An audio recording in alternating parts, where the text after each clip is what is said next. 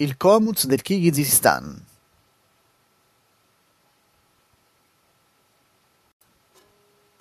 Oggi voglio parlarvi del Komuz. Naturalmente non vi parlerò della lingua omonima parlata nella regione del Komuz, situata lungo il confine tra il Sudan e l'Etiopia. Il Komuz in questione è uno strumento musicale del Kirghizistan.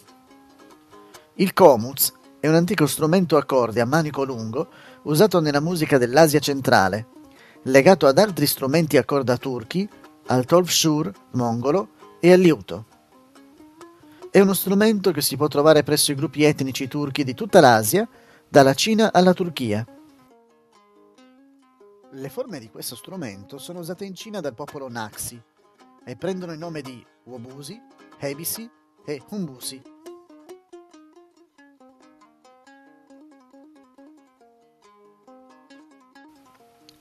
È lo strumento nazionale più conosciuto del Kirghizistan, nonché uno dei simboli nazionali kirghizi più noti.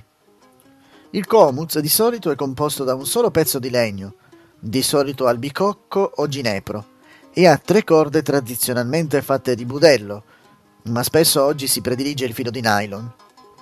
Nelle accordature più comuni la corda centrale ha il tono più alto. I virtuosi suonano spesso il komuz assumendo diverse posizioni, sopra la spalla, fra le ginocchia e capovolto. Il komuz è presente sul retro della banconota kirghisa da un som.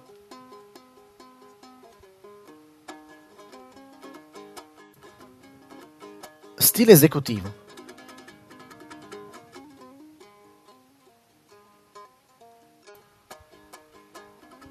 Il komuz può essere usato sia come strumento di accompagnamento che come strumento principale e si può applicare a un'ampia varietà di stili musicali, fra cui l'aitish, competizione canora fra due akin, e la recitazione di poemi epici.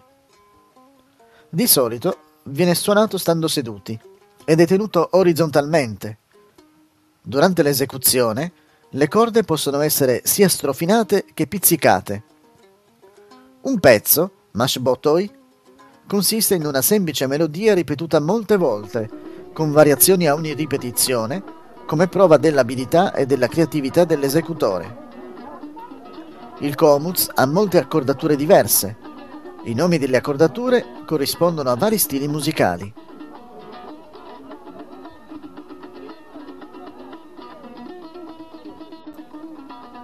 Storia dello strumento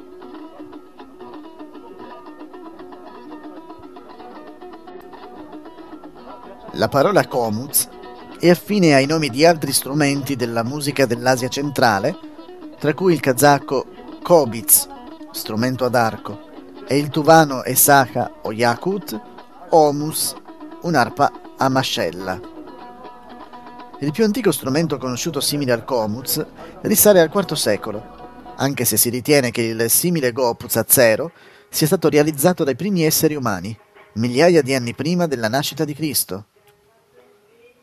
Questo sarebbe stato confermato da una scoperta archeologica che riguarda lastre di argilla raffiguranti suonatori di Gopuz.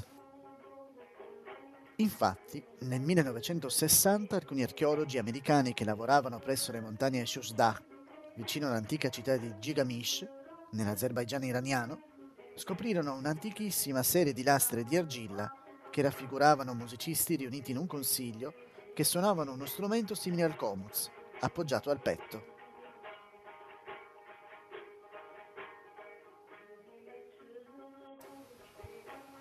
Inoltre, nell'epico libro di Dede Korkut è chiamato Golcha Gopuz. L'antico Komuz di solito aveva due o tre corde. Il Golcha Golpuz a tre corde era più popolare nell'antico Azerbaigian e in Anatolia. Il Gil Gopuz a due corde, o Iklig, era usato nelle pianure dell'Altai, in alcuni territori del Turkmenistan e nel territorio cinese abitato dal popolo uiguru. Il Golgia Gopuz è costituito da un rivestimento in pelle che copre circa due terzi della superficie, mentre l'altro terzo, che comprende anche la tavola armonica, è coperto con un legno sottile. La lunghezza totale dello strumento è di 810 mm, il corpo di 410 mm, la larghezza di 240 mm ed altezza di soli 20 mm. Durante l'era sovietica lo strumento cadde in disgrazia. Fu ritenuto troppo rudimentale. Pertanto si cercò di renderlo quanto più simile alla balalaika russa, aggiungendo ad esempio i tasti. Dopo la caduta dell'Unione Sovietica, il Komuz tornò nelle scuole di musica, ma mantenne alcuni dei cambiamenti dell'era sovietica. Nel XX secolo, il defunto suonatore di dutar iraniano Aeg Gorban Soleimani ha inventato una nuova forma di komuz, che ha ricevuto una certa popolarità.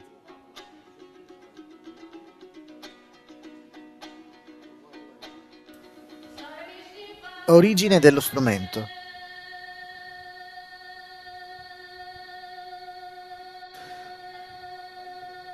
Secondo alcune leggende, Dede Korkut sarebbe stato l'inventore del Kopuz.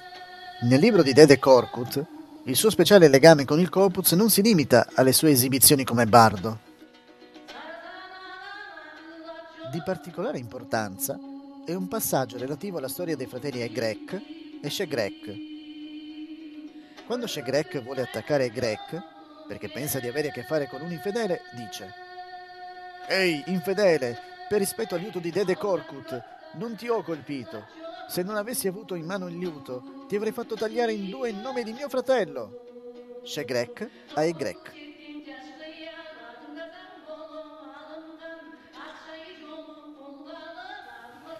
Quindi la narrazione collegava il liuto direttamente a Dede Korkut. Si ritiene che questo sia un riferimento a lui come inventore dello strumento.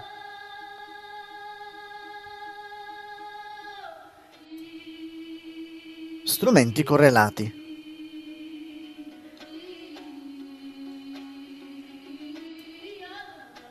Diverse varianti del Komuz si diffusero in svariati paesi dell'Europa orientale, come l'Ucraina, la Polonia e l'Ungheria, durante il IV e il V secolo d.C., durante la migrazione di massa degli Unni.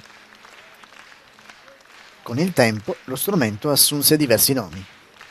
In Dagestan una repubblica russa tra la Cecenia e il Mar Caspio, appena a est della Georgia, nel Caucaso, diversi testi antichi menzionano Lagach Komus o Temur del popolo Avar. Si pensa che fosse una specie di chitarra snella a tre corde, con un corpo scolpito da un blocco di legno dalla forma di vanga e dotato di una punta simile a un tridente all'estremità inferiore. È stato ipotizzato che il cambù della penisola arabica in malese prende il nome dal Komuz. È possibile che nel XIII secolo il mistico Rumi abbia trasformato un Kopuz a cinque corde in uno strumento a sei corde, noto come sestar o seshané. La parola sestar è menzionata in alcune poesie del XIX secolo scritte da Yunus Emre. Secondo lo scrittore ottomano Evliya Celebi, vissuto nel XVII secolo, il Kopuz è una versione più piccola del seshané.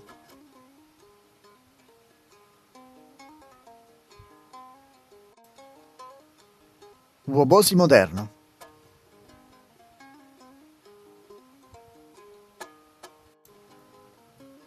Anche se il termine Wobosi continua a essere applicato allo strumento tradizionale, in Cina uno strumento più recente si è evoluto dallo strumento più vecchio, simile a una chitarra, ed è chiamato Wobosi.